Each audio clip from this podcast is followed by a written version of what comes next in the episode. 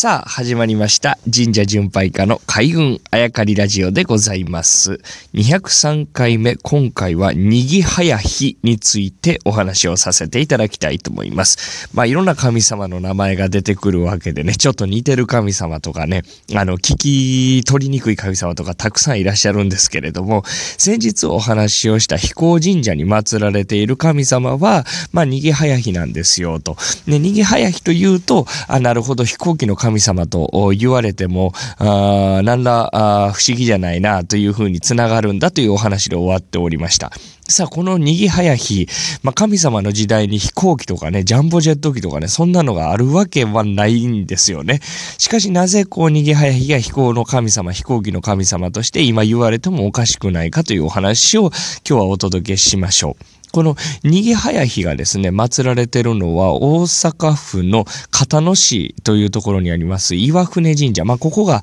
有名ですね。他にももちろんたくさん祀られている神社あるんですけれども、こちらがすごく有名でございます。何があって、岩船神社。まあ、えー、聞いて音のごとく岩船なんですね。岩の船。まあ、結構めちゃくちゃ大きいですよね。12メートルぐらいあったと思いますが、それぐらいの岩船がご神体として祀られている神社なんです。で、この岩船何かっていうと、にぎはや日が、まあ、神様の世界から乗って降りてきたと言われてんのが、この岩船なんですね。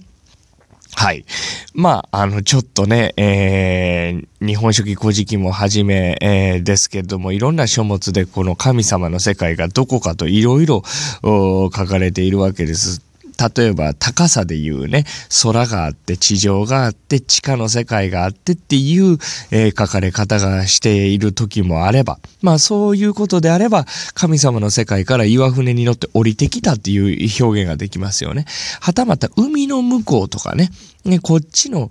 国とか書かれている。これはまあ平行移動になりますよね。そうすると僕らが想像する船だったりするんですよね。海を渡る手段の船というね。はい。あとはですね、ねまあ、ニニギの御事とアマテラスの大神の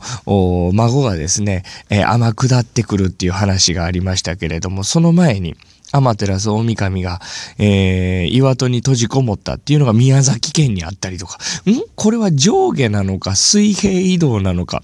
いろんな軸があるなと。あと時間軸もありますからね。結構神話の世界、えー、ぐちゃぐちゃっとなってるんですけれども、もう一回整理すると、雨の岩船という岩船がありまして、これは逃げ早日が、えー、乗って、まあ、降りてきたという、乗ってきたということに、えー、この番組では統一しときましょう。乗ってきたと言われているとこなんですね。はい。なので、まあ、飛んできたという言い方もできるでしょう。ということで、乗り物。で、飛んでくる。まあこれ、日本書紀古事記、日本最古の、まあ今残ってる中では、あの、歴史書というか、神話の話も書かれているものですからね。まあ日本で一番最初に乗り物に乗っている。飛んでいるというイメージに直結する神様なわけでございます。なので、逃げ早日といえば、現代で言うと、えー、乗り物の神様、飛行機の神様というところにつながってくるんですね。えー、この神様が祀られている、まあ、有名な神社といえば大阪府の片野市にある、えー、岩船神社という、えー、ところで、え、ございますというお話を今日お届けしたわけですが、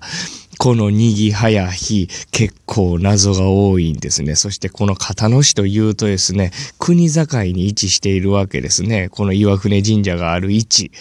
この国境にあるとかね、いろんな謎は謎を呼ぶわけでございますが、さっき言った、えー、ニニギの御事が天下って、まあ、九州の方に、えー、降り立ったと言われている。そこから何代か後の子孫がですね、九州から旅立って東に東に来て、えー、大和で、えー、天皇になる、初代天皇になる。これが神武天皇なわけですよね。というルートと、まあ、天から降ってきたこの逃げ早日が、えー、なぜ大阪府の片野市、今でいう片野市に降り立ったのか、これ別ルートなんですね。そういう謎もありますので、ちょっと次以降も逃げ早日突き詰めていきたいと思います。